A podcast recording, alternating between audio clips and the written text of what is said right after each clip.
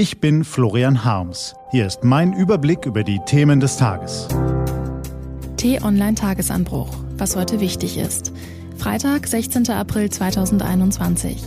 Ein tödliches Missverständnis und wie geht es weiter in der Ostukraine? Heute von Johannes Bebermeier. Gelesen von Lara-Lena Götte. Was war? Fast vier Wochen ist es jetzt her, seit Deutschland die bundesweite Pandemiebekämpfung eingestellt hat. Damals, am 22. März, beschloss die Ministerpräsidentenkonferenz die Osterruhe. Für mehr reichte es bei all dem Streit der Länderchefs und der Bundesregierung nicht mehr. Ein einziger zusätzlicher Feiertag sollte die dritte Welle brechen. Der Ausgang ist bekannt. Selbst dieser Minimalkompromiss funktionierte nicht. Er war zu kompliziert, zu wenig durchdacht, ein Osterdesaster. Und was ist danach passiert? Seitdem hat Angela Merkel für den Fehler mit der Osterruhe um Verzeihung gebeten, ohne aber einen anderen Plan parat zu haben. Seitdem hat Merkel den Ministerpräsidenten gedroht, sie werde dem Nichtstun in den Ländern vielerorts nicht mehr lange zusehen und hat dann dennoch lange zugesehen. Seitdem hat sich die Bundesregierung ausgedacht, die Corona-Notbremse jetzt bundeseinheitlich zu regeln, damit sie dann auch endlich wirklich überall gilt.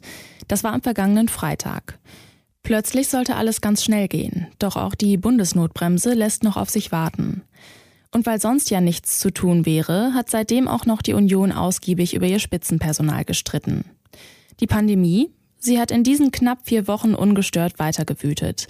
Seit der vergangenen Ministerpräsidentenkonferenz ist die Sieben-Tage-Inzidenz in Deutschland von 107 auf 160 gestiegen. Und die traurigste Lehre aus mehr als einem Jahr Pandemie ist, eine gute Intensivmedizin kann Leben retten, aber eben längst nicht alle. 4667 Menschen sind seit der letzten Bund-Länder-Runde an Covid-19 gestorben. 4667 Menschen. Und die Politik? Die ist in der Sache nicht weiter als damals. Wir auch. Der Streit hat sich jetzt nur aus der Bund-Länder-Runde in den Bundestag und später in den Bundesrat verlagert. Am heutigen Freitag wird das Parlament das erste Mal über die Verschärfung des Infektionsschutzgesetzes beraten, also über die Bundesnotbremse. Der Streit ist dadurch nicht unbedingt übersichtlicher geworden, geschweige denn leichter zu lösen. Denn die Streitfragen sind die gleichen geblieben. Könnte der Einzelhandel nicht vielleicht doch ein bisschen länger offen bleiben? Sind Ausgangssperren wirklich verhältnismäßig? In dieser Pandemie gibt es immer noch ein fatales Missverständnis. Es kommt beim Kampf gegen ein hochansteckendes Virus nicht darauf an, immer das Perfekte zu tun. Es kommt darauf an, möglichst schnell etwas möglichst Sinnvolles zu tun. Denn je mehr Zeit vergeht, je weiter das Virus schon verbreitet ist, desto schwerer fällt es überhaupt noch irgendwas zu erreichen, selbst mit den perfekten Regeln.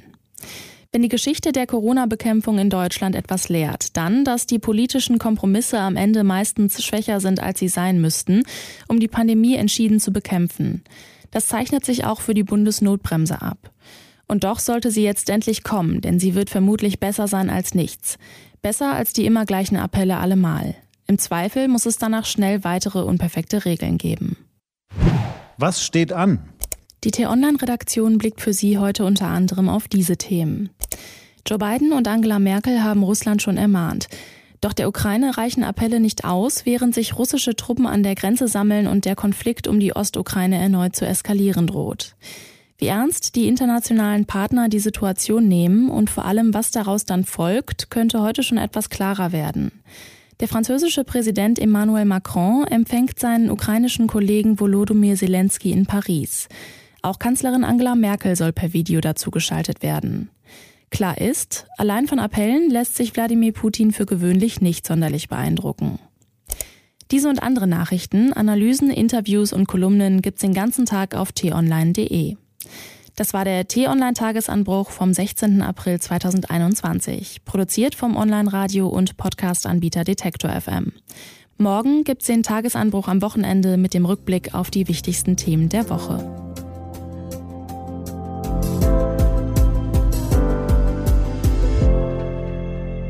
Ich wünsche Ihnen einen frohen Tag. Ihr Florian Harms.